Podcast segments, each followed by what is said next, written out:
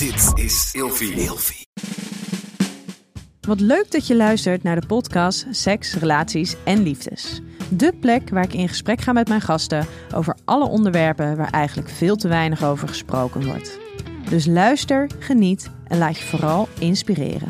Ja, welkom bij een nieuwe aflevering van Seks, Relaties en Liefdes. En ik ga vandaag in gesprek met mijn gast Rianne Roes over dealbreakers binnen een relatie en daarbij uh, ook uh, de partnerkeus. Hey Rianne, jij bent relatietherapeut. Je hebt je eigen praktijk samen alleen. En jij bent uh, verbonden aan het onderzoek dat door de NPO is uitgevoerd. Naar aanleiding van het verschijnen van de serie De Stamhouder. Kan jij eens kort vertellen waar de serie De Stamhouder over gaat? Uh, de serie gaat over um, een man en een vrouw die elkaar ontmoeten in de jaren zeventig. En uh, zij raken eigenlijk uh, meteen verliefd op elkaar. En um, op een gegeven moment is er dus een ontmoeting met de familie. En ontdekt deze vrouw dat er een natieverleden zit in deze familiegeschiedenis. En op dat moment is die man eigenlijk nog heel erg in een soort van onwetendheid wat betreft die uh, geschiedenis. Hij is ervan uitgegaan dat wat hem verteld is ook de volledige en enige waarheid is. Maar door de kritische vraag van deze vrouw is hij meer op onderzoek uitgegaan naar uh, wat leeft er nou eigenlijk in mijn familie? Wat heeft mijn vader voor rol gespeeld in de oorlog? En hoe is dat gegaan? En vervolgens vindt er een hele um, ja, bijna systemische uiteenzetting plaats over wat er allemaal is gebeurd in die gezinsgeschiedenis en ook in die oorlogsgeschiedenis en hoe dat eigenlijk nog weer effect heeft op, uh, ja, op het leven van deze man uh, in het hier en nu. Ja, en inmiddels raakt zij ook zwanger. Ja. Of dat is toch ook al vrij vlot volgens mij dat zij zwanger raakt? Uh, ja, want dat is de reden dat zij uh, uiteindelijk weer terugkomt. Want op een gegeven moment heeft zij dus gezegd: Ik wil niet meer met jou samen zijn.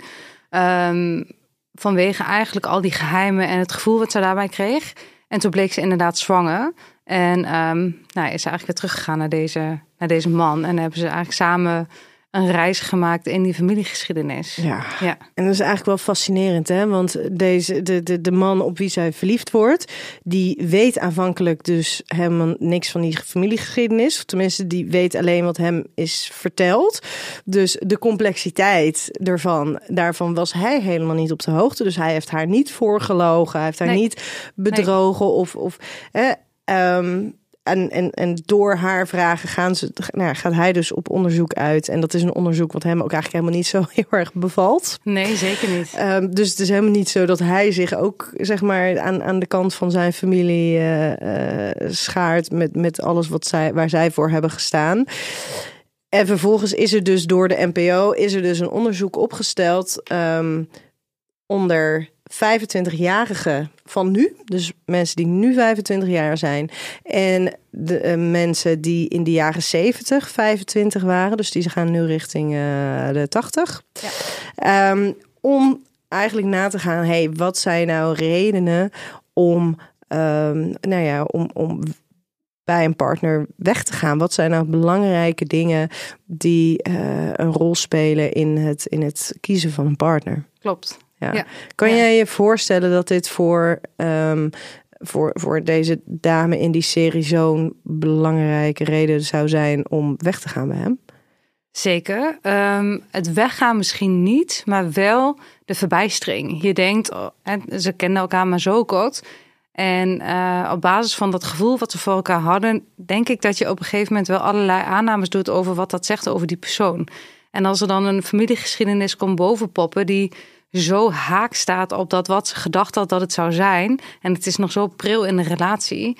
Dat je dan wel voelt, hey, dit wordt me te ingewikkeld. Of dit strookt niet met het gevoel of de verwachting die ik heb op basis van onze eerste ontmoeting. Dat er dan toch een, een weggaande beweging in deze relatie uh, gaat plaatsvinden. Dus dat begrijp ik heel goed. En dat er dan uh, uiteindelijk een zwangerschap is en die daar eigenlijk een urgentie aan geeft om het toch uit te gaan zoeken vind ik wel echt een mooie spin ook in de, in de serie. Omdat het veel meer. Het gaat dan op een gegeven moment ook over het kind wat dan ook alsnog weer stamhouder is. Los van of het dan een jongen of een meisje zou zijn. Maar het gaat wel, de geschiedenis gaat dus voort. Dus de geschiedenis die uh, in die oorlog al plaats heeft gevonden, zal ook uh, zijn continuïteit krijgen. Doordat er een uh, kind van deze man op aarde zal komen. Ja, en het is natuurlijk wel, het, het speelt in de jaren zeventig ja. af.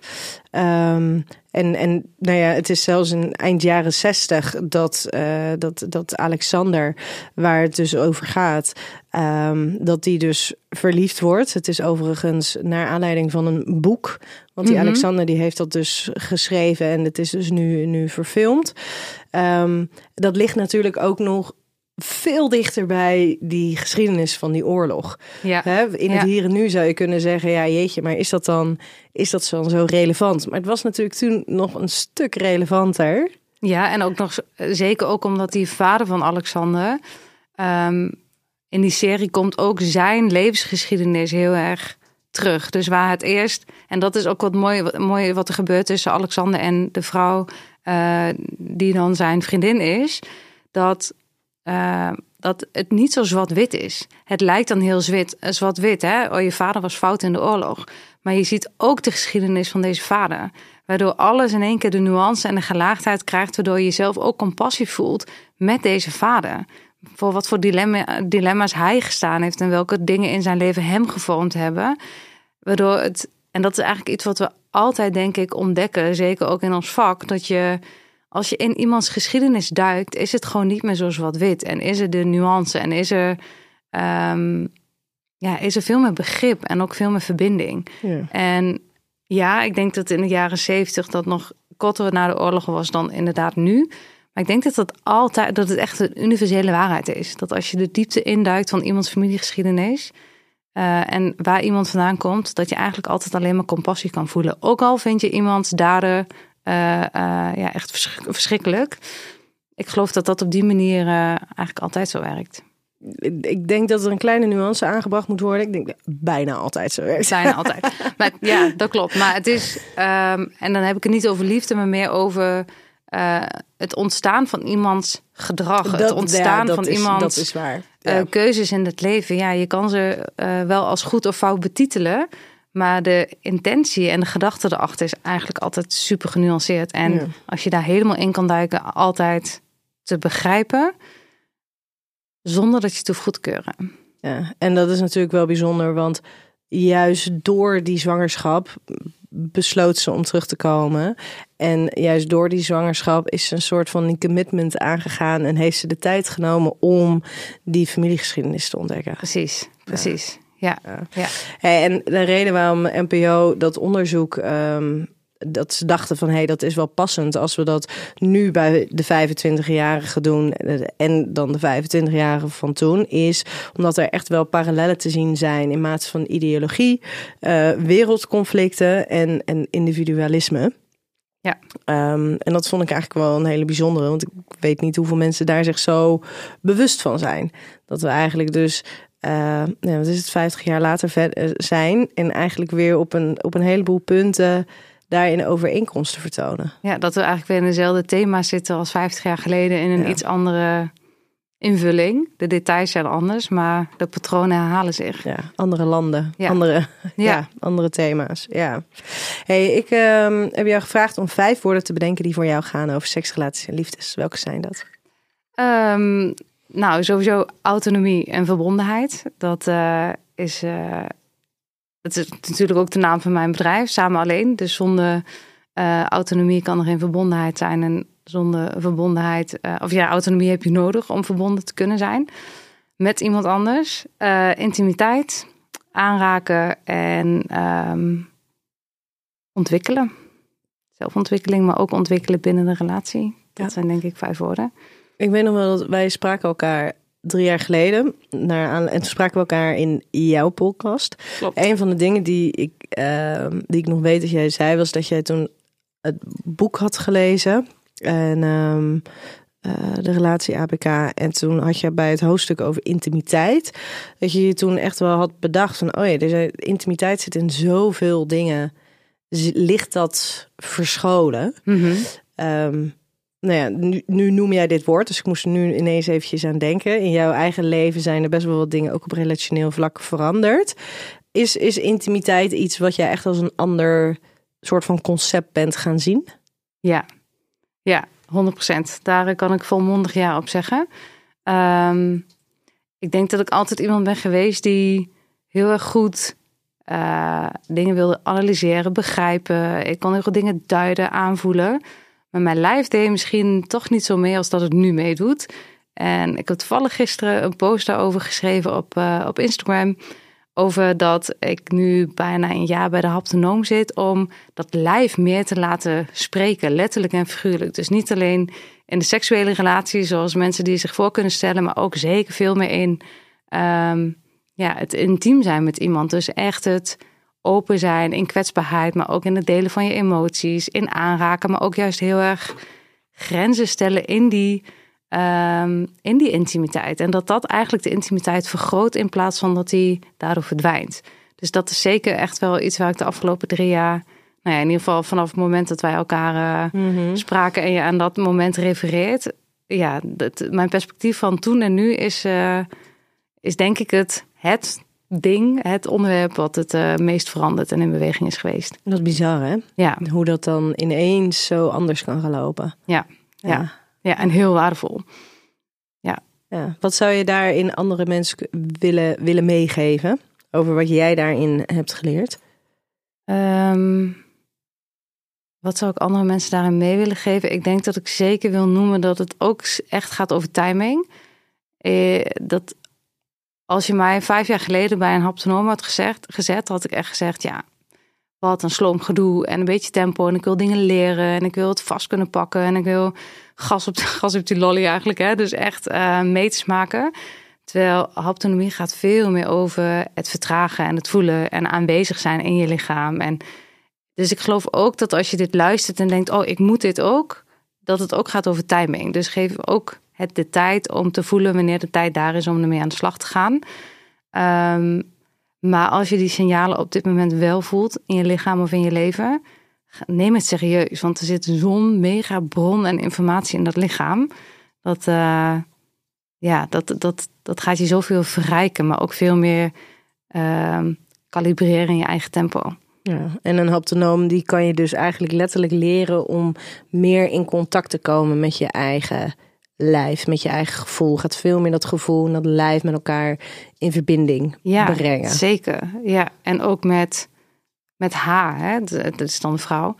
Soms dan raakt ze me aan en dan, ik weet niet hoe ze het doet, maar dan zegt ze ook iets als, uh, ja, vergeet niet dat ik eraan vast zit. En dan denk ik, oh ja, weet je, dan, je kan iets aanraken, dus zij kan mij aanraken, maar dan kan ik alleen de aanraking voelen. Maar als ik met haar in dat proces zit, dan voel ik dus ook dat daar een mens aan vast zit. Dat klinkt misschien super simpel, want als je het ziet, weet je het. Maar er zit een verschil tussen het weten en het voelen. En dat is denk ik een proces wat, uh, ja, wat ook tijd vraagt, maar wat ook echt mooi is. Het is ja. echt een heel mooi, uh, mooie ontwikkeling. Ja, ik vond het zo mooi. Ik had op een gegeven moment een cliënt die ging naar de haptonoom. En ik denk, ik merk ook heel dat ik bij de een denk ik, ja, je zou er heel wat aan hebben, maar het is inderdaad de tijd er nog niet voor. Want dit, dit is een soort van, ja, dit kan je nog niet. Je, je het lukt je nog niet om op die manier met je, met je lichaam aan de slag te gaan. Um, terwijl ik een andere cliënt, en die uh, stond er heel erg voor open. En die, uh, uh, die zat ook in een burn-out. En die had een zorgintensief kind. Dus die had altijd, moest ze incasseren en eigenlijk altijd over haar eigen grenzen heen gaan. En die ging dus ook naar een haptonoom. En een van de eerste dingen die ze daarin moest doen, was dat zij lag op de bank en de haptonoom die liep naar haar toe. En de haptonoom gaf, zei: Ik wil dat jij zegt wanneer ik moet stoppen. We kennen elkaar niet. Jij ligt hier nu. Ik wil dat jij aangeeft wanneer je moet stoppen. Wanneer ik moet stoppen, wanneer ik moet stilstaan. Dus wanneer ik moet stoppen met toenadering zoeken. En dus, ze zei dus niks. En op een gegeven moment hing ze dus over die bank heen. En alleen al hoe ze het beschreven, mij dacht ik, oh, dat is toch hartstikke ongemakkelijk. Maar ja. zij was dus zo gewend om gewoon haar eigen grenzen niet meer te kunnen voelen, omdat ze altijd in het, nou ja, in het, dacht ze dan dat ze op die manier in het belang van haar, van haar zorgintensieve kind handelde, maar altijd maar alles over zich heen moest laten komen en altijd maar alles moest incasseren en dat er geen ruimte meer was voor wat zij nodig had. Ja. Dat dus die had ze over haar heen lag en zij lag er alleen maar zo en ze dacht, ja voelt niet heel prettig, maar ja, Ik ehm, verdraag het wel. ik verdraag het wel. Ik ga ook niet dood. Nee, je, precies. ik hou wel vol. Ja. Moet ik dit een halve dag doen? Prima. Ik, eh, Ja, ik heb wel erg voor hetere vuren gestaan. En dan dus dat proces dat ze dus daarna, dus, hè, dat de haptonoom dus uitlegt wat zij dus had gedaan. En dat ze dus echt ver over al haar grenzen heen was gegaan zonder dat ze überhaupt haar eigen grens voelde. Ja. En dat ze dus in dat proces alleen al op een gegeven moment kon aanvoelen van nee, ik wil dat je daar, zo is het goed. Ja, En dat ze ook merkt, oh ja, de ene keer mag je dichterbij komen en de andere keer blijf maar, doe maar even een stapje achteruit. precies. Dat is ja. zo bizar hoe dat, hoe dat werkt. En dat het voor heel veel mensen misschien heel zweverig zal klinken. Maar dat het echt iets heel moois is. Ja, het is je kompas. Als je daar Ja. contact mee kan maken en je durft het serieus te nemen. Eerst moet je het natuurlijk kunnen horen en vervolgens moet je er ook nog een actie aan kunnen verbinden. Ehm, ja, dan ben je, ja, het woord kalibreren komt gewoon in me op. Dat, je, dat dingen in je lijf met elkaar samenwerken. Je lichaam, je ziel, je geest, dat dat eigenlijk samengaat. In plaats van dat je met je overlevingsmechanisme, met je hoofd vecht tegen dat wat je lichaam aangeeft. Maar je nog geen zin hebt om naar te luisteren. Ja, ja mooi. Dat is toch ook zo'n uitspraak, zo'n quote die je veel voorbij ziet op eh, social media. Dat eh, luister naar je lichaam, luister naar het fluisteren van je lichaam voordat het gaat schreeuwen. Zoiets. Dus eh, Ja, mooi. hey, ik heb voor jou eh, vijf kutkeuzes. ik ben heel benieuwd. Nou, nooit meer horen ik hou van je... of nooit meer een spontane knuffel krijgen van je partner. Nooit meer horen, ik hou van je. Zijn dat woorden die wat betekenen voor jou?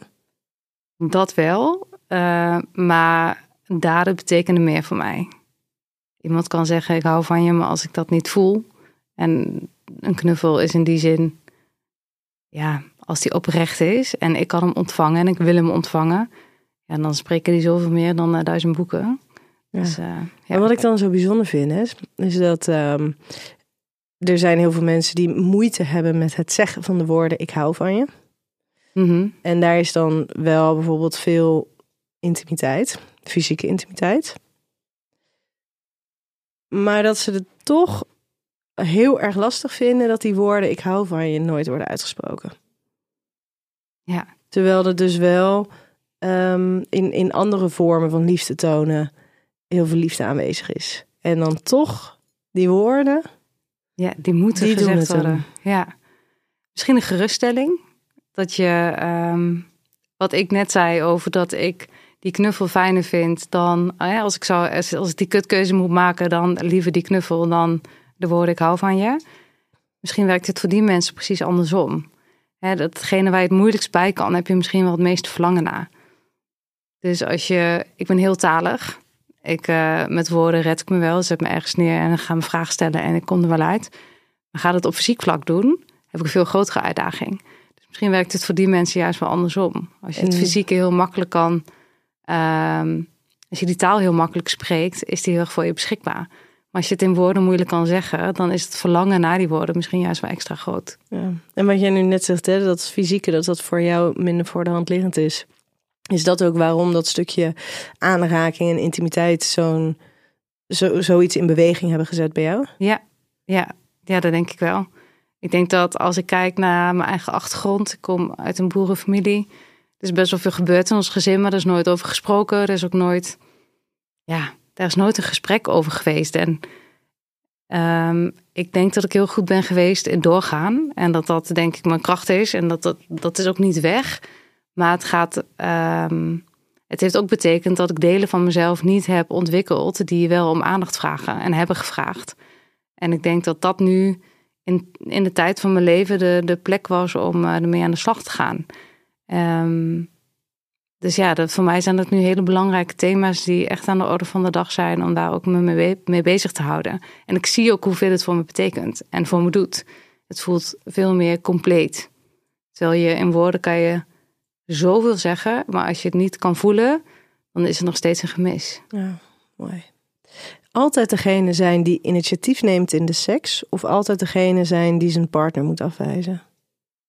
Altijd degene die initiatief neemt in de seks. Ja. Dat, dat brengt een soort van glundering met zich mee.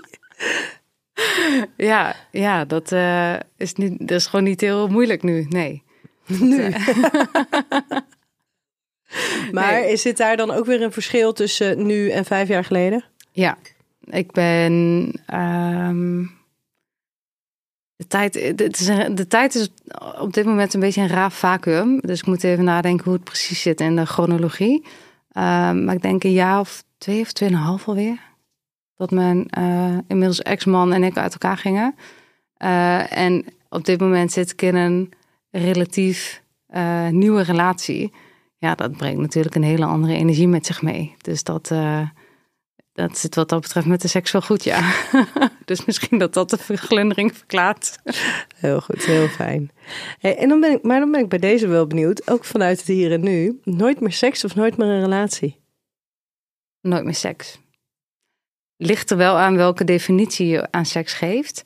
Als jij eh, seks, penis en vagina seks noemt, dan zou ik daar wel zonder kunnen leven. Maar als je zegt alle vormen van intimiteit eh, verdwijnen daarmee, dan wordt het op een gegeven moment een semantische discussie. Want kun je een relatie hebben zonder intimiteit? Ja, maar daar maak ik wel heel duidelijk onderscheid tussen seks en intimiteit. Waarbij intimiteit gaat over het, het delen van een moment samen. Dus dat kan ook in het oogcontact, in een, in een knuffel, in het hand in hand lopen. En seks begint veel meer in het stuk waar ehm, er dan wel ehm, echt doelbewust naar opwonding wordt, nou ja, wordt gezocht.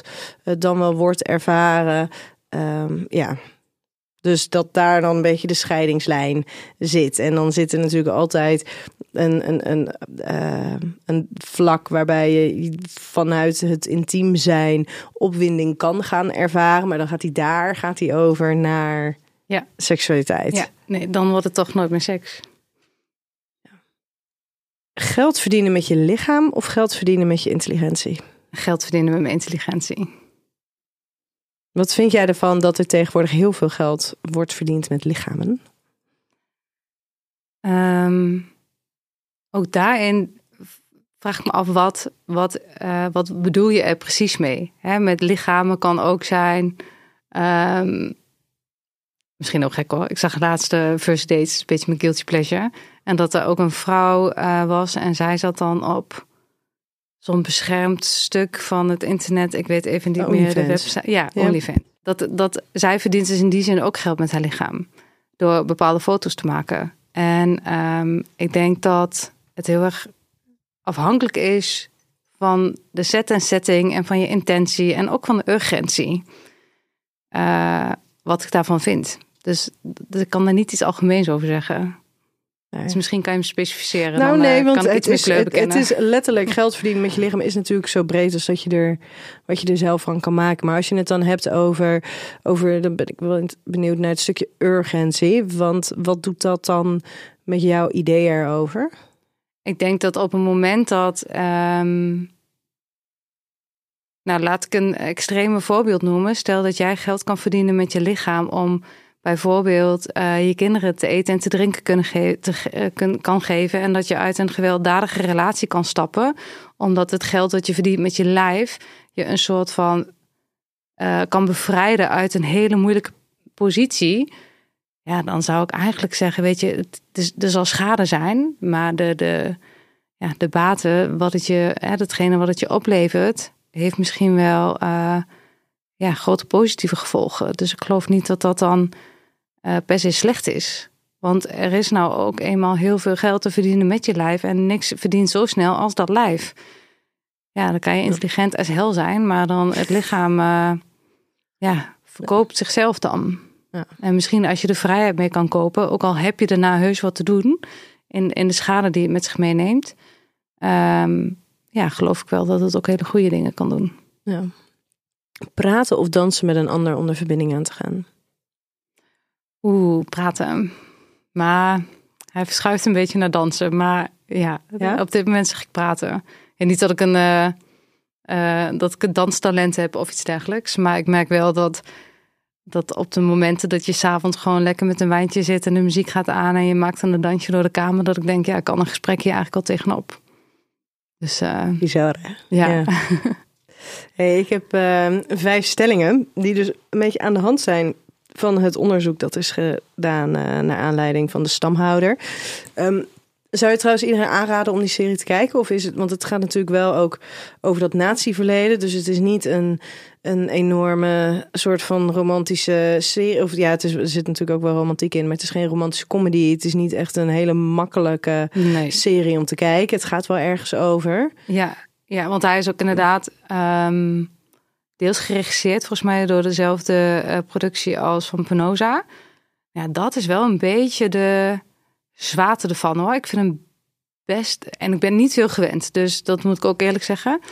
Ehm, maar ik vind hem best wel heftig. In wat voor opzicht? Eh, dat je gewoon echt wel ziet hoe eh, hard het ook was, letterlijk. Hè? Dus je ziet gewoon dat mensen echt kogels door hun kop geschoten krijgen. En eh, er zit echt wel veel verlies en verderf in. Ehm, veel ook ziekte, eh, is het gewoon, raakt het best wel ook aan wat er allemaal kan leven in, ja, in iemands voorgeschiedenis. Dus de romantiek is in die zin denk ik maar een klein percentage van het geheel. Dus als je verwacht dat het een soort uh, sekslife is, alleen dan uh, in een oorlogssetting, dan uh, zit je wel verkeerd. Ja, of echt een liefdesverhaal over hoe de liefde zelfs de familiegeschiedenis overwint. Dat is ook niet nee, het nee, het is, nee, het is echt wel het onder ogen komen van je familiegeschiedenis. En ook de parallele processen die uh, eigenlijk in alle families wel te herkennen zijn. Die worden op die manier heel mooi. Uh, ik wil niet veel over de serie verklappen, maar die worden heel mooi wel neergezet. Dat ook al leef je in een andere tijdsgeest en leef je in een andere feitelijke wereld, er zijn in geschiedenis gewoon continu herhalingen van patronen en thema's die voorbij komen totdat iemand er echt mee aan de slag gaat. En dat komt denk ik heel uh, sterk naar voren. Ja, ik denk dat, en dat is sowieso natuurlijk een hele waardevolle. Hè? Dat transgenerationele uh, gedrag, of het nou in trauma zit of patronen, hoe dat door blijft gaan. Ja, en wat, hoe je dan daarin wel een verandering kan aanbrengen als je bereid bij, bent om echt naar die pijn en naar dat donkere deel van jou, van je geschiedenis te kijken. En daar ook echt in te helen. En dat, um, en dat komt in de serie uh, heel, heel goed naar voren. Maar ik heb laatste keer een serie gekeken, terwijl ik, uh, of een aflevering gekeken, terwijl ik sushi had. En toen zei ik, oké, dat gaat even niet samen. Dus nee, het is, het is wel pittig gekost. Ja, ja nee, en helemaal als je er dan dus ook nog vanuit je um, gezins- en relatietherapeut achtergrond naar kijkt. En dus ook Precies. echt ziet wat daar, wat ja. er allemaal gebeurt. Ja, ja. ja. ja. Het, is, het is heel goed opgezet, maar het is niet even lekker wegkijken. Nee, en de serie die is, uh, um, hij is afgelopen maand op tv geweest, maar inmiddels is die uh, online terug te kijken. Ja. Um, ik ben uh, heel erg benieuwd. Nou weet jij natuurlijk de cijfer, of tenminste jij weet de onderzoeksresultaten natuurlijk. Dus misschien zijn het een beetje voor de hand liggende dingen, maar ik denk dat het wel heel interessant is om het, uh, om het ja, over want cijfers zijn maar cijfers. Het gaat erom hoe je ze inkleurt. Ja. Um, de eerste stelling. Je partner moet met je familie door één deur kunnen. Um, daar ben ik het niet mee eens. Ik denk wel dat het makkelijker is als dat zo is. Dat de liefde meer kans van slagen heeft, zodra eigenlijk alle belangrijke mensen, dus dat gaat over vrienden en familie, um, ja, eigenlijk de relatie ondersteunen en toejuichen. Dus ook jou als partner of uh, dat jouw familie jouw partner uh, verwelkomt. Wat ook heel ver, ver, verbindend kan werken, is zo dat als je als koppel eigenlijk iedereen tegen je hebt. Dus dat je eigenlijk de hele buitenwereld en de familiewereld ziet als een gezamenlijke vijand. Dat is natuurlijk ook iets, ja, het is een beetje een systemisch verhaal, maar dan is de triade ook in evenwicht. Dus als je um, niet met de familie door één deur kan, is het denk ik niet per se een dealbreker, maar maakt het wel het de relatie complexer. Ja, wat ik zo bizar vond, is dat. Um in de jaren 70, zeg maar dus bij de, uh, de respondenten die 25 jaar waren in de jaren 70, was het voor 37% van de respondenten was het een reden om niet door te gaan met de relatie. Terwijl dus in het hier en nu, de, dit geldt voor 59%. Ja, meer dan de dus, helft. Hè? Ja, dus, dus meer dan de helft vindt het heel erg belangrijk dat die familie dus daardoor een deur kan. Ja, we hadden natuurlijk ook al eventjes um, Oh nee, dat was in een ander gesprek. Sorry, daar wilde ik refereren. We hadden het er net al even over, maar dat was in een ander gesprek. Sorry.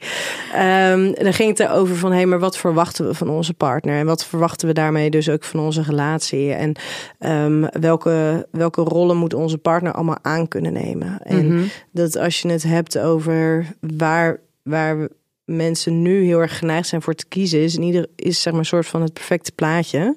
En iemand moet de perfecte vriend zijn, perfecte schoonzoon, perfecte alles. Ja, ja.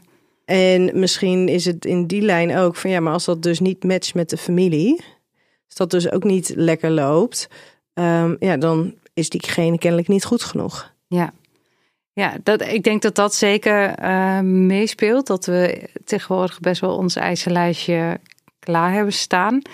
Ik moet ook een beetje denken aan het feit dat we dit gevraagd hebben aan 25-jarigen.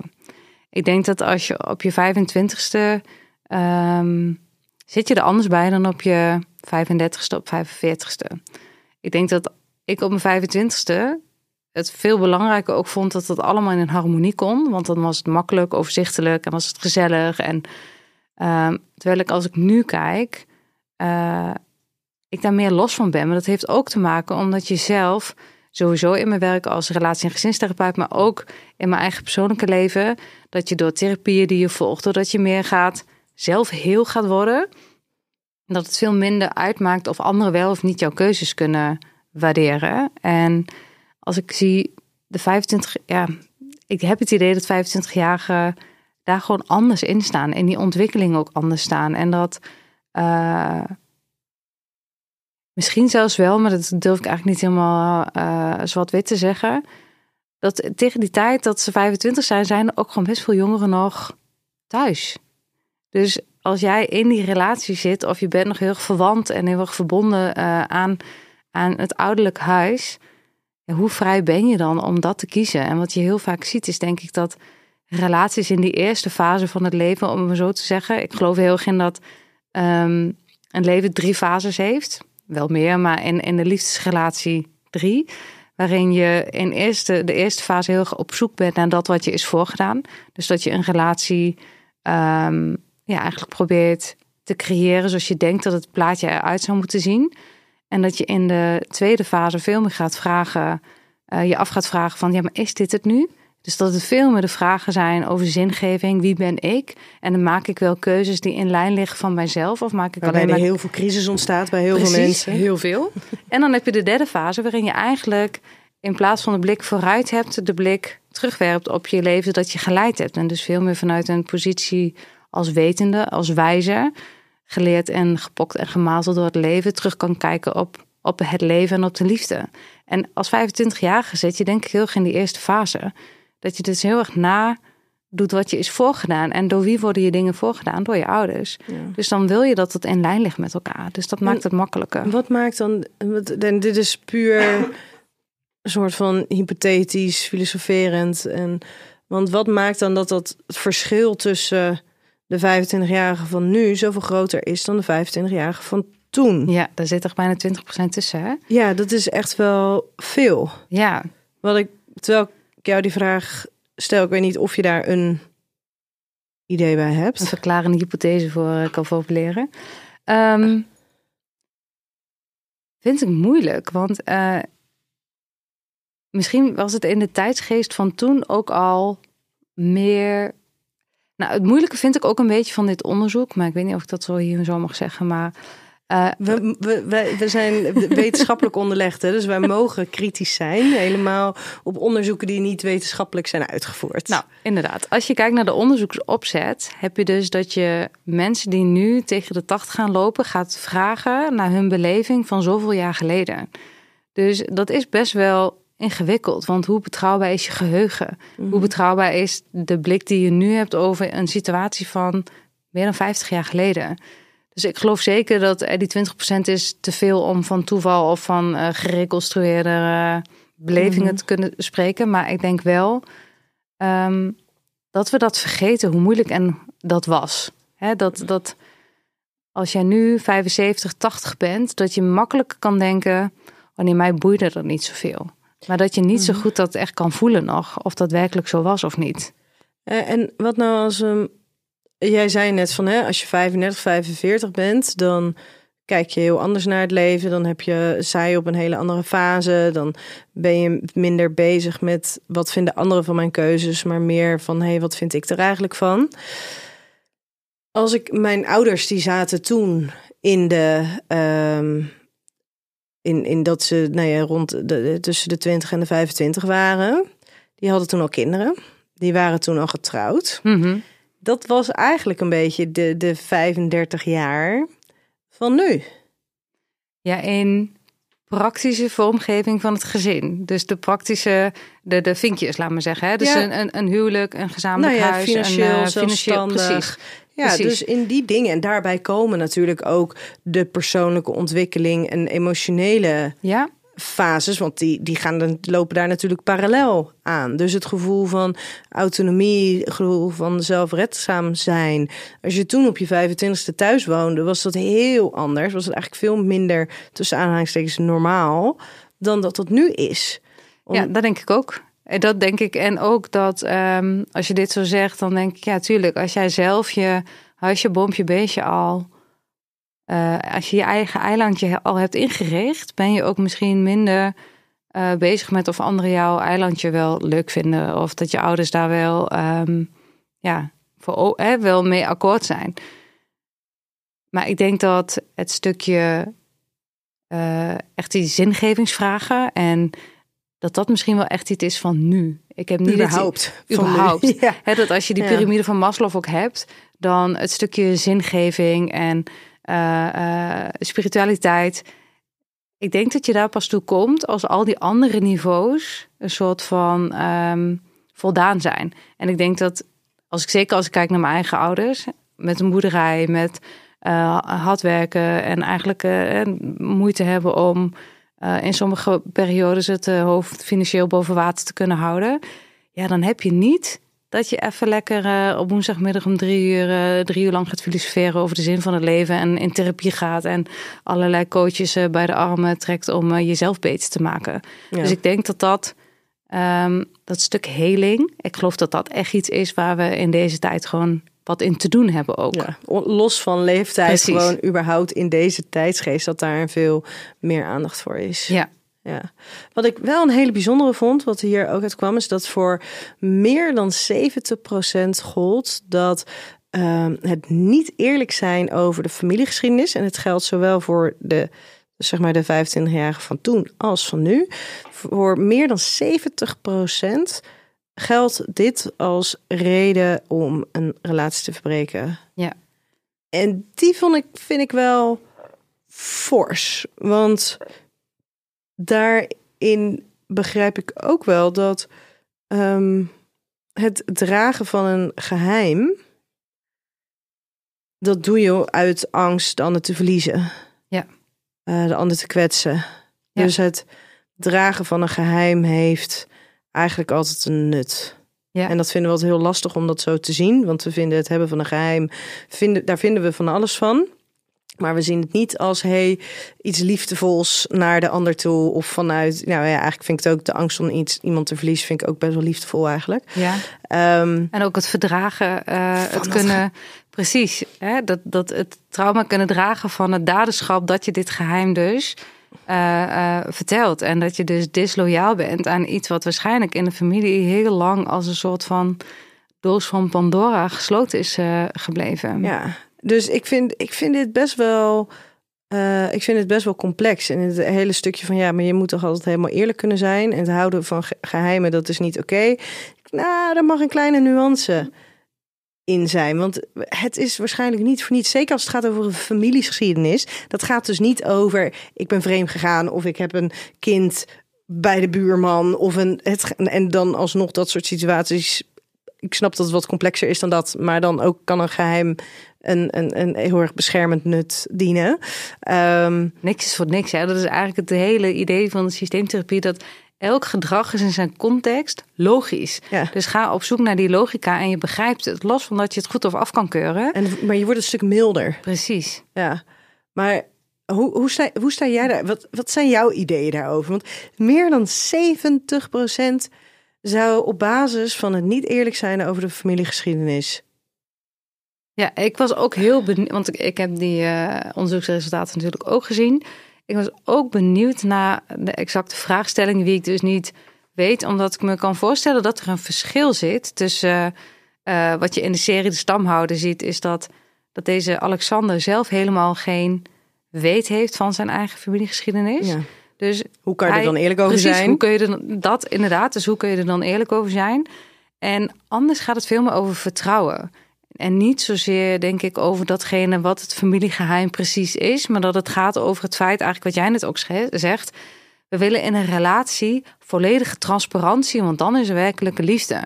En als dat er dan niet is, moeten we dus verdragen dat een ander iets voor ons verborgen kan houden. En dat maakt dat een relatie kan gaan schuiven. En ja, dat we tegenwoordig best wel van goede huizen moeten komen, om dat in onszelf eh, ja, te verenigen met dat het oké is. Maar eigenlijk is het natuurlijk mega egoïstisch dat wij dan vinden dat wij het recht hebben om bijvoorbeeld een, een geheim binnen een bepaalde familie om dat te weten. Dat wij het recht hebben om dat te weten.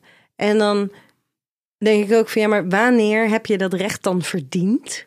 Ja, En wat nou als dat dan na een jaar komt? Want ik kan me ook voorstellen dat als het iets groots is, dat je dat dus niet sowieso niet zomaar gaat vertellen. Dus je wil wel weten dat die relatie een soort van duurzaam is. Dus nou ja, dan ben je zo een jaar verder voordat zoiets ter sprake kan worden gebracht. En vind je dan nog steeds dat jou iets is ontnomen, dat de ander niet eerlijk is geweest? en wat besta waar versta je ook het, de definitie re- recht hebben onder? Het is veel meer van wat brengt het in jou in beweging? Wat triggert het in jou als jij dus erachter komt dat er iets niet aan jou verteld is? Waar gaat dat voor jou over? Dat is denk ik veel meer de vraag waar, eh, en niet zozeer het onderzoek, maar waar het, als ik zo'n koppel in therapie zou krijgen, van wat raakt dit nou in jou? Waar Ja. gaat dit nou eigenlijk over? Want uiteindelijk is het, het ene, de ene oplossing is, is de trigger voor het trauma van de ander. Dus Ja. het is veel meer onderzoeken van waar, waar gaat dit nou echt over? In plaats van een hoop stampij te maken over dat wat feitelijk zichtbaar is, maar wat zit er onder dat wateroppervlakte? Ja, en ik vind het dan ook wel ehm, soms als de therapeutische relatie wat beter is, hè, ehm, dan in dit soort situaties, dat je dus ook af en toe even moet zeggen: ja, maar de wereld draait dus niet om jou. Dit geheim draaide niet om jou. Dat dien- diende een heel ander belang. Dat was enorm beschermend al die jaren naar al die andere mensen toe. Ja, precies. En niet alleen maar de levende mensen, maar ook Ja, dat alles wat, eh, wat, wat, wat er aan vooraf is gegaan. Ja, en dat is dus wel. En dan eh, op het moment dat. mm, Nogmaals, dan moet de therapeutische relatie wel een beetje lekker zijn dat je dat soort dingen kan zeggen. Maar en dat ze dan, als ze dan bereid zijn om dan naar te luisteren, en dat ze dan inderdaad denken: ja, shit. Ja, ik kan me wel gekwetst voelen dat dit mij niet gelijk vanaf het begin is verteld. Maar dit gaat dus eigenlijk helemaal niet.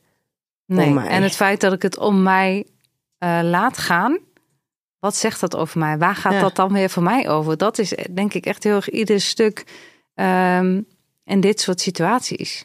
Want blijkbaar is er dus zoveel ontregeling op het feit dat er een familiegeheim achtergehouden is. Van een andere familie andere dan de jouwe. Precies. Dus wat maakt dat jij daar zo op ontregelt? Wat, wat, wat heeft dit in jou aangeraakt waar, waar jij vervolgens weer mee aan de slag mag? Ja, en ik denk wel dat het een, tot hele mooie gesprekken kan leiden. Ja, als je uit het Als je daar uit de die- slachtofferschap verhaal kan Ja. komen. Hè? Want ik ben slachtoffer van het feit dat jij de dader bent, dat je mij Ja. of dit, dit geheim voor mij hebt achtergehouden. Ja, dus je moet inderdaad van uit die primaire reactie, daar moet je van los zien te komen.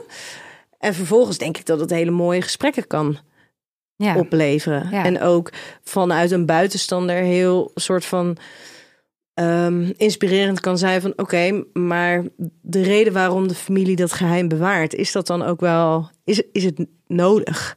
ja, en ik denk ook dat het degene die het geheim heeft moeten bewaren, dat hij ook daardoor, door dit in therapiegesprekken te bespreken, handen en voeten krijgt en taal krijgt over waarom eigenlijk dit geheim zo ge- geheim moet blijven. Dus ik denk dat, ehm, dat als dit iets is waar, waar je als koppel tegenaan loopt, dat het zowel voor degene die het geheim heeft moeten bewaren als degene die achter het geheim ja. is gekomen, ehm, veel meer taal en handen en voeten nodig hebben om te snappen hoe dit eigenlijk in al die lagen en gelaagdheden in elkaar zit. En dan is er inderdaad een supermooi gesprek mogelijk. Maar dan moet je er wel voor openstaan. Dan moet je voorbij je eigen Gekwetst eh, zijn. Ja, en je eigen, Bij je eigen ego. standpunt. En eh, het is dan op een gegeven moment al zo. Je hebt, eh, als het heel zwart-wit is, heb je het al zo helder. Ja, maar zo zit het in elkaar. Maar je moet bereid zijn om je eigen standpunt ter discussie te stellen. Ja. Hey, de volgende stelling. Het is minder belangrijk geworden dat je dezelfde interesses hebt als je partner. Klopt. Ik denk dat ehm, dat, dat dat zo is, omdat ehm, ik denk dat er vroeger ook veel meer relaties waren op gezamenlijkheden. Hè? Dat je veel dingen meer samen deed. Wat jij net zegt, hè? mijn ouders, eh, eh, die waren. ehm, of als ik kijk naar mijn eigen ouders, die waren in die tijd. Je had het bedrijf, de dingen die ze samen deden, was een gezamenlijke vriendengroep. En dat was samen dit en samen naar de kermis en weet ik veel wat voor eh, eh, gebruiken er allemaal waren. Maar ik denk dat, dat relaties in deze tijd, en dan kom je eigenlijk weer op dat stukje spiritualiteit en zingeving uit. Ik denk dat wij in deze eh, generatie veel meer op zoek zijn naar een verbindenis die, ja, die, het woord zielsconnectie klinkt misschien weer meteen heel zwaar. Maar ik denk wel dat we daar allemaal naar op zoek zijn. En dat iets we- meer. Iets meer. En niet alleen maar we vinden allebei eh, dezelfde vrienden leuk en dezelfde eh, carnavalsfeestjes leuk en weet ik wat. Dus ik denk dat daar dat we meer diepgang zoeken, omdat we het onze kunnen permitteren. Ja, Er is keuze. Ja. Ja. Ja. Want dat is inderdaad. ehm, als je, het zijn namelijk best wel flinke verschillen ook. Dat ehm, toen, dus vroeger, zou maar 45% van de jongeren ehm, iemand daten die voor een andere eh, voetbalclub was. Daar hebben ze ook wel weer wat genoemd, hè? Eh, maar voor een andere voetbalclub. Dus maar 45% zou iemand daten van een andere voetbalclub. En eh, voor 41% gold dat degene, de ander een. ehm, eh, vroeger was het dus, ik moet het goed interpreteren. Vroeger was het zo dat 41% ging voor iemand met een andere muzieksmaak. Dus dat betekende dat 59% ging voor iemand met dezelfde muzieksmaak. En nu is het dus 68% gaat voor iemand met een andere muzieksmaak. Dus dat is ongeveer dus 32% gaat voor iemand met dezelfde muzieksmaak. Dus daar zit inderdaad ook gewoon een verschil van, eh, nou ja, van, van 27 procent. Dat dus kennelijk vroeger was, was muzieksmaak, was een sportclub. Dat waren belangrijke dingen. Want als je dat deelde, dan had je een soort van een goed iemand aan, aan de haak geslagen. Ja, En nu lijken dat zulke triviale precies. dingen, eigenschappen. Ja, ik denk dat het toen veel meer ook ging over. Oh, dat is zo'n persoon. Hè? Dat je iemand veel meer eh, kon snappen vanuit de keuzes die hij maakte in muziek of in sport of in voetbalclub, ehm, politiek misschien, want die staat er ook tussen. Hè? Weet ik even zo niet wat de cijfers eh, waren. Ehm, en dat het, ja, daar kom ik eigenlijk toch weer uit op dat stukje verbinding, wat we echt meer willen voelen, denk ik, op een ander niveau dan het niveau wat eigenlijk voorbij gaat aan de keuzes die je maakt voor muziek of voor, eh, voor een voetbalclub. Ja. Dat we Maar- daar aan voorbij gaan, dat denk ik. Er is nu natuurlijk ook veel meer waarop, ja, waarop we iemand kunnen inschatten als persoon. Ja, Hè, er, er, zijn veel, er is een veel breder scala aan kleuren, aan interesses, aan activiteiten. Dan de, de wereld is veel groter Mhm. dat, ja, dan dat dat vroeger was. dat denk ik ook. Dat dat zeker een rol speelt. En ehm, ja, dat het, het doet er eigenlijk niet meer zoveel toe. Als je een connectie voelt met iemand. Ik denk dat als, als ik tegen mijn ouders het woord connectie of verbinding zeg, dan zeggen ze echt, ja, waar heb je het over? En dat is nu ongeveer, eh, ja, of het heeft met mijn eigen vakdeformatie te maken, maar dat is volgens mij iets wat ik overal alleen maar voorbij zie komen. Dus het gaat veel meer over verbinding. En verbinding kan je creëren door dezelfde dingen leuk te vinden. Maar een verbinding op een ander niveau kan je eh, hebben, ondanks dat er misschien allerlei verschillen zijn in voorkeuren wat betreft muziek of een voetbalclub. Ja. En we zijn ook telkens minder afhankelijk geworden nu van onze partner om deel te nemen aan die activiteiten die onze partner niet leuk vindt. Precies. Ja, dus dat Ja. maakt dat er veel minder aan vasthangt. Ja. Hey, de derde stelling. Het is heel erg belangrijk dat we serieus genomen worden in onze ambities door onze partner. En eh, de stelling zoals die in het onderzoek is, of zoals ik hem. Uh... Dit is hoe ik hem hier heb staan als stelling. Is het heel erg belangrijk geworden dat we serieus genomen worden in onze ambities? Uh, ik vind van wel. Ik denk dat, dat als je in deze tijd kijkt, dat we, nou, aansluitend op wat we net zeiden, er veel meer, de wereld is veel groter geworden. We kunnen veel meer kiezen. We kunnen veel meer worden, we kunnen veel meer bereiken, we kunnen uh, veel meer doen. Maar daarvoor hebben we soms wel ook onze partner als, uh, ja, als cheerleader, als hoe je het ook wil noemen, hè, ja, wel steun en toeverlaat nodig om, om dat te kunnen realiseren. Dat is denk ik uh, ja, de, de ambitiemogelijkheden die we hebben in dit leven, in deze tijdsgeest, die zoveel groter en zoveel meer, dat als een partner daar niet achter staat, het heel moeilijk wordt om het op, ja, om het in het ultieme te kunnen realiseren.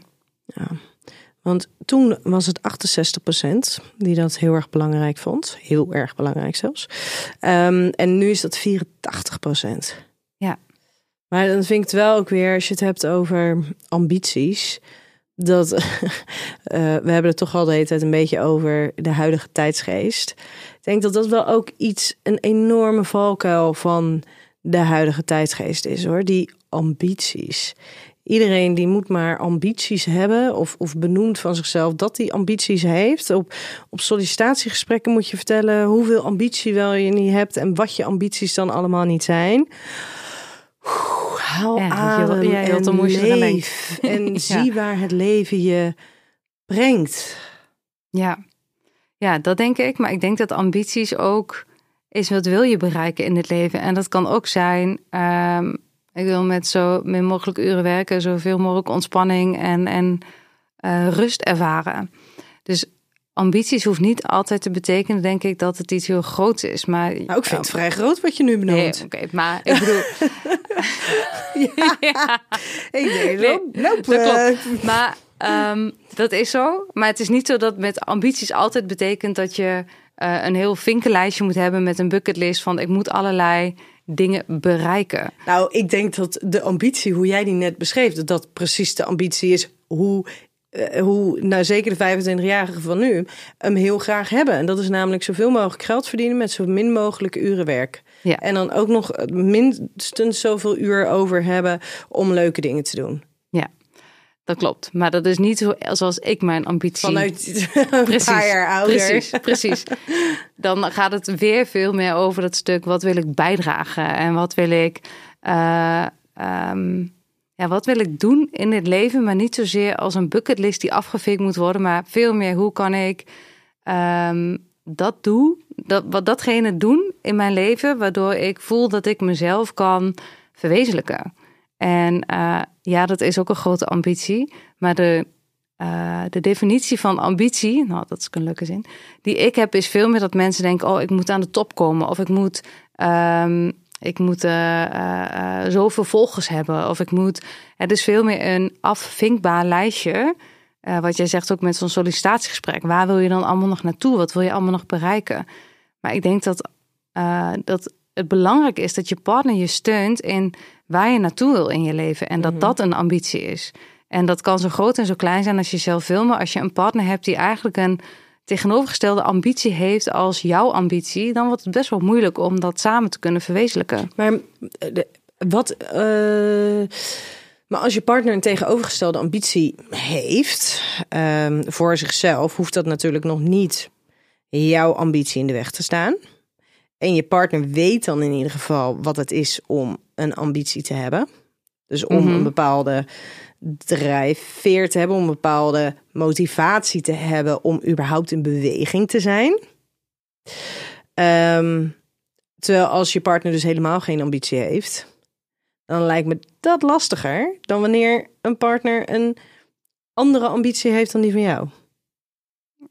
Dat weet ik niet of dat zo is. Want als iemand geen ambitie heeft, kan diegene misschien ook wel heel erg makkelijk meegaan op jouw op het faciliteren van de ambitie die jij hebt. Oké, nee, ja, dat is waar, zonder waarschijnlijk door te hebben dat hij faciliteert. Ja. Ehm, ik denk dat bij mij in mijn hoofd zat er even een ander haakje en dat ging over mate van aantrekkelijk vinden van je partner.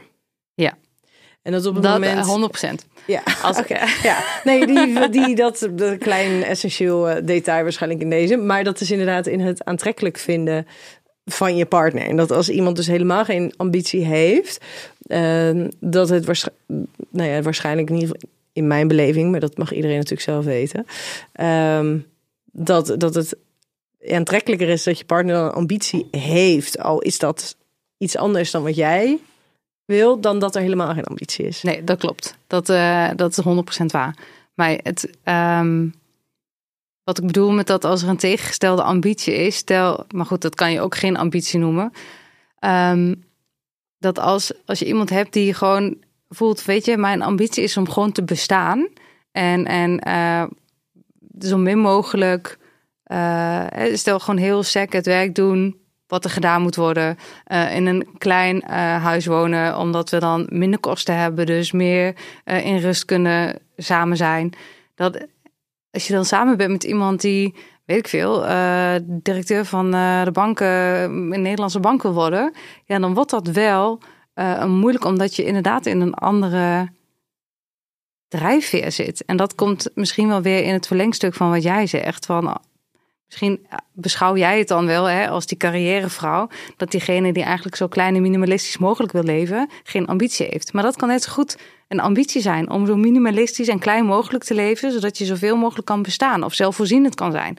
Als jij zelfvoorzienend wil zijn, maar je hebt een partner die het liefst in de penthouse eh, midden in Amsterdam woont, ja, dan wordt het wel moeilijk om dat met elkaar te verenigen. Ja, maar het is inderdaad, het gaat er ook eh, nog even los van het faciliteren van de ambities van de ander. Ehm, het gaat erover ook hoe belang, dus dat het belangrijk is om daarin serieus genomen te worden. Want op het moment dat je het voorbeeld wat jij net beschrijft, ja, de, de, de, de banken, eh, jonge bankmedewerker, die kan natuurlijk wel de ambities van de partner serieus nemen. En Ja. vanuit dat serieus nemen misschien dan dus ook wel moeten besluiten van oké, misschien moeten we dan andere beslissingen maken.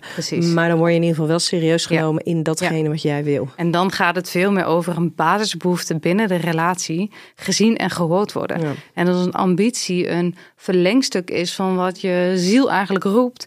Ja, en je wordt daarin niet gekend of erkend of gezien en gehoord door je partner, is het natuurlijk een eh, hele grote afwijzing in wie jij bent als persoon. Dat die twee liggen in deze tijd denk ik veel dichter bij elkaar. Ja. Ja. Zaken over het klimaat en wereldconflicten spelen geen rol in het kiezen van een partner. Mm, ik denk dat het hele klimaatstuk, en ik weet niet wat de cijfers, eh, want het, eh, ik weet ze niet uit mijn hoofd, ehm, daarin zeggen.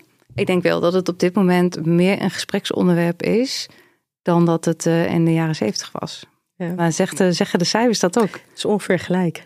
Het is geen verandering in. Nee, ongeveer gelijk. En ehm, eh, voor klimaat is het 30%. Voor 30% is het dus, speelt het wel een rol. En voor eh, wereldconflicten eh, is het voor 50%. We zagen het natuurlijk heel erg met, ehm, ehm, met, met corona en het beleid wat daaromheen werd, eh, werd gecreëerd. Dat er best wel wat stellen waren waarin er dus conflicten ontstonden. En dus ook wel wat relaties verbroken zijn. Omdat ze het dus niet eens konden zijn met, ehm, met het coronabeleid en hoe daarmee om werd gegaan. Ja, En ik denk dat als je het hebt over het klimaat en over wereldconflicten, dat dat best wel grootste dingen zijn die niet direct vertaald worden naar je huiskamer. Maar dat dit er dus eentje was die heel direct heel dichtbij kwam. in de huiskamers van de mensen zich afspeelde. Ja, en dan gaat het ook zo over zoveel meer dan alleen het beleid. Het gaat ook over.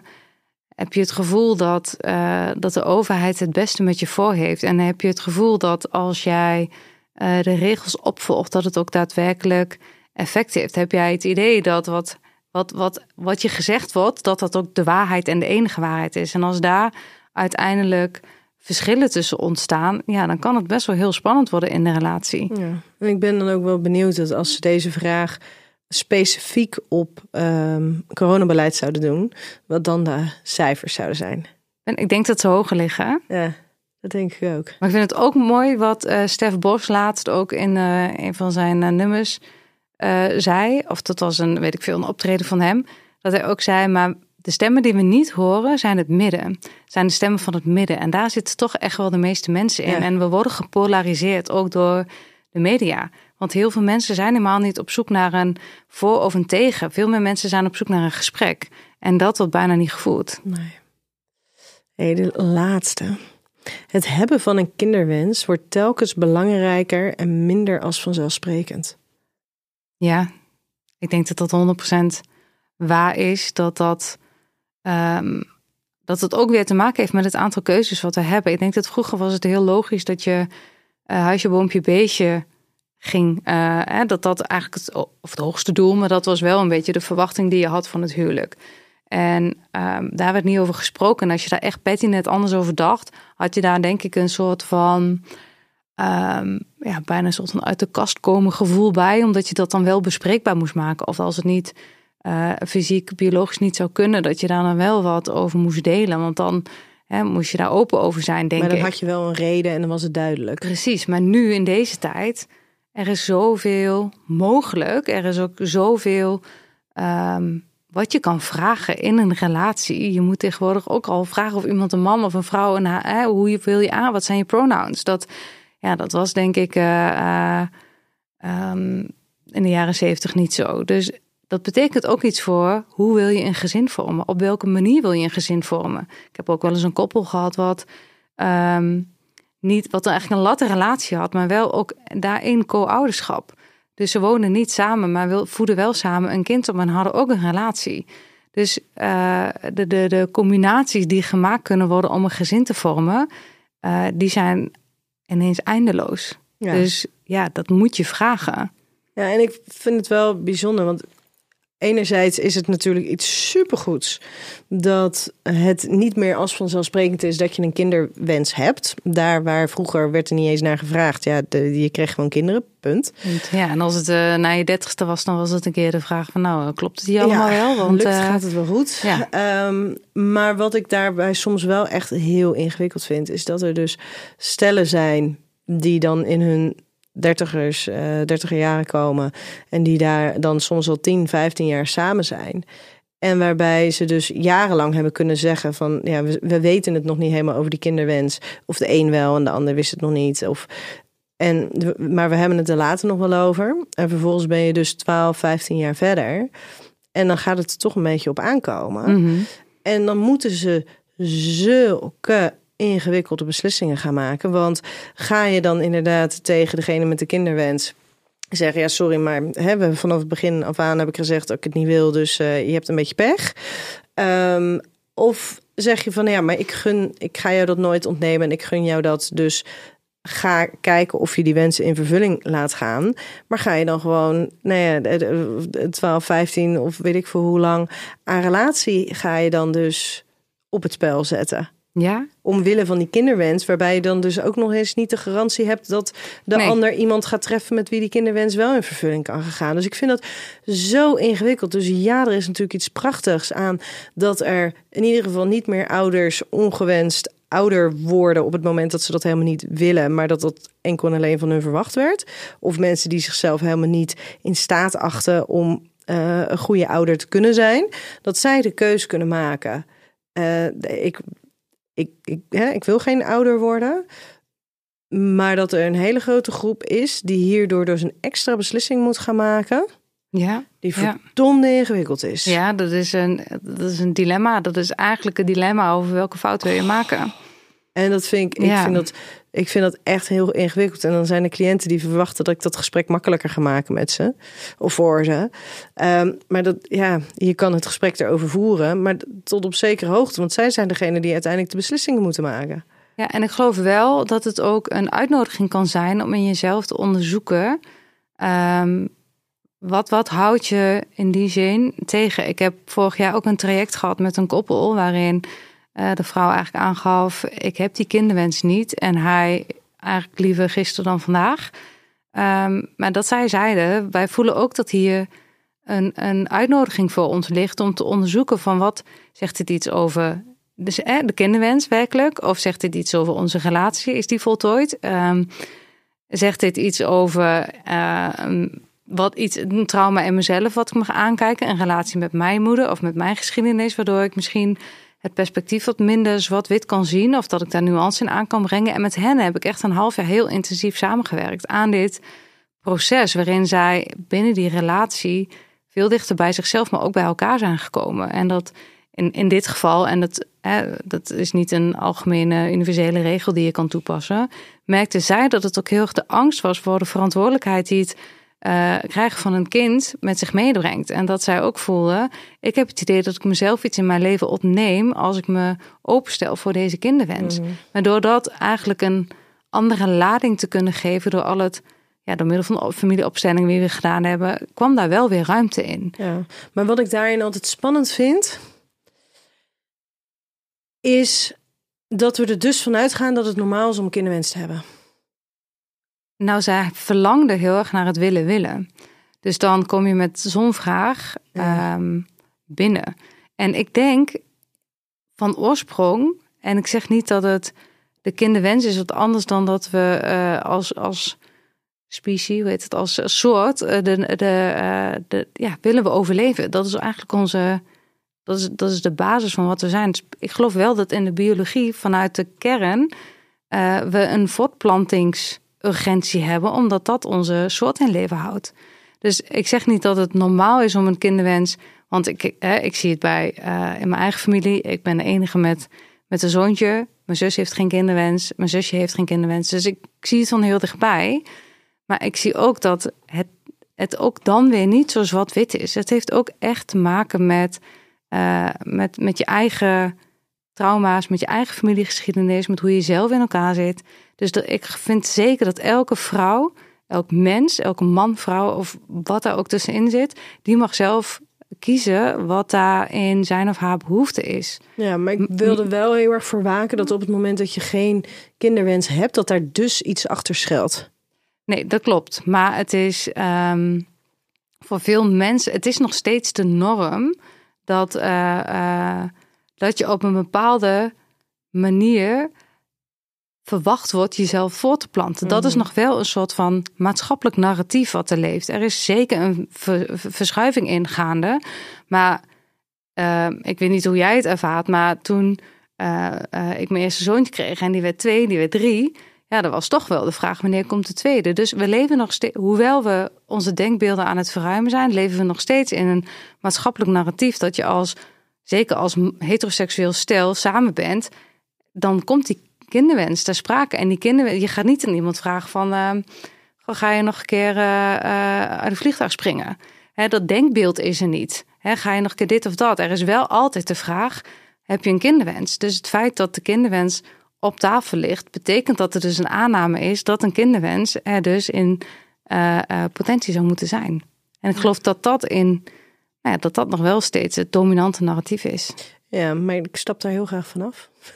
Ja, dat klopt. maar ja, ik heb gewoon ook een paar mensen om mij heen en die hebben helemaal geen kinderwens. En ik begrijp ook heel goed gezien, en dat zijn mensen met uh, zonder trauma, zonder, uh, maar die hebben gewoon zonder moeilijke verhalen, maar die hebben zo'n hoge kwaliteit van leven samen. Ja, dat kan ik dat, me dat ze als het ware bang zijn om die bubbel te doorbreken. Uh, en en de, de, dat, de dynamiek verandert natuurlijk ook. En de mogelijkheden veranderen ook op het moment dat zij dus kinderen zouden krijgen. Dus ik begrijp absoluut. 100%. Dat zij die keuze maken. En er is ook niks in mij wat daaraan vervolgens het gesprek aan zou willen gaan met van oké, maar wat zit daar dan achter? Want op het moment dat zij dit aangeven, denk ik, nou weet je, Jullie, nee, dat klopt, maar dit is wel denk, nemen. Die, dat dilemma is uh, naar aanleiding van de situatie die je ook stelde: hè, van als je zoveel jaar samen bent, 12, 13, en dan is er ineens een uh, keuze die gemaakt moet worden over of hè, stel dat een man uh, geen of wel kinderen wil en een vrouw niet, zoals in het verhaal wat ik vertelde over dat traject wat ik met die mensen heb doorlopen, dan is het um, is de kinderwens dus een onderdeel van dat, of eigenlijk de reden van het dilemma, dus de reden van het relatieprobleem. En dan is het ook zeker de tijd en moeite waard om dat dus te gaan onderzoeken, maar inderdaad wel ervoor waken dat je niet um, het het hebben van een kinderwens als normaliseert. Ik zou, weet je, vanuit mij persoonlijk zou ik echt de laatste zijn die zegt. ehm, eh, eh, weet je, de kinderwens is de norm en ga ervoor. En als je niet een kinderwens hebt, heb je een probleem. Ja, dat geloof ik zeker niet. En ehm, ja, ik heb er niet voor niks een heel boek over geschreven over dit thema. Dat wat Mhm. verandert er binnen de relatie op het moment dat er een, eh, een kind komt. Eh, want dat is enorm. Ik kan me alles bij voorstellen bij koppels die niet een kind ne- willen nemen, geen kinderwens hebben. Eh, het is altijd moeilijk om zo'n zin goed te formuleren, Ja. formuleren zonder iemand tegen het hoofd te stoten. Eh, ja, 100%. Ik, ik vind het ouderschap eh, verdomd ingewikkeld. En dat maakt het eh, leven complexer en mooier. Maar er zijn echt dagen waarop ik denk... eh, ik had het met z'n tweeën ook goed gevonden. Ja. Dus nee, dus, Ja. maar ik denk als je het... Het is een beetje vanuit welk, welk niveau, welk perspectief, welke bril je er naar kijkt. Als je maatschappelijk kijkt, denk ik nog steeds dat dat, dat, dat het narratief is wat leeft. Als je mij persoonlijk vraagt, denk ik... Iedereen moet doen waar hij zich goed bij voelt. Ik zou de laatste zijn die daar eh, eh, een, ehm, een oordeel over heeft... of het een soort van afwijking vindt. Maar als een, als er een koppel is waarin die wens verschillend is... ja, heb je wel een relatieprobleem. Ja. Los Ja, van dat absoluut. het, dat het aan zich natuurlijk eh, niet per se problematisch is om geen kinderen te willen. Ja, waarin het dus die kinderwens nu vele malen belangrijker is en doorslaggevender is dan dat hij toen was. Wellicht ook omdat er nu veel meer opties zijn. Ja, en omdat Ja. er nu ook inderdaad veel meer, dus met meer opties, dus ook meer dilemma's. Ja. En ehm, ik denk dat dat, ja, dat dat, weet je, je kan niet een compromis doen. Je kan niet zeggen, we doen een half kind. Ja, dat wordt een beetje Alleen in het weekend. Alleen in het weekend. Nee, dan kan je dus weer co-ouderschap. Ja, en ik weet nog wel dat, eh, ja, dat was in de serie. Ook was het ook een Virgin River. Oh, Dat ja. eh, op een gegeven moment, zij kreeg dan een relatie met, eh, ik weet niet of je het kent, maar ja, ja, ja, Nou, zeker, met, zeker. eh, met Jack. Jack. En dan zij dacht, ja, maar mijn kinderwens is zo groot. Dus ik ga voor die kunstmatige inseminatie. Met een eitje van haar. Met een eind van haar Overleden man, ja. Ja. ik vond het wel, ik vond het echt mooi en krachtig. Ik denk, ja, je maakt het jezelf niet makkelijk, maar je gaat wel, ehm, ja, je, je voelt wel heel duidelijk wat je wil en maakt daar een keuze in en accepteert ook de consequentie die daarbij hoort. Ja. Veel- Ja, nou ja. Hey, wij gaan, hem, eh, wij gaan hem afronden. Dank je wel hiervoor. dankjewel. Ehm, voor degenen die nog willen kijken, de stamhouder is dus nog online eh, beschikbaar bij de NPO. En eh, het is zeker wel een aanrader, maar het is ook zeker geen lichte kost om te kijken.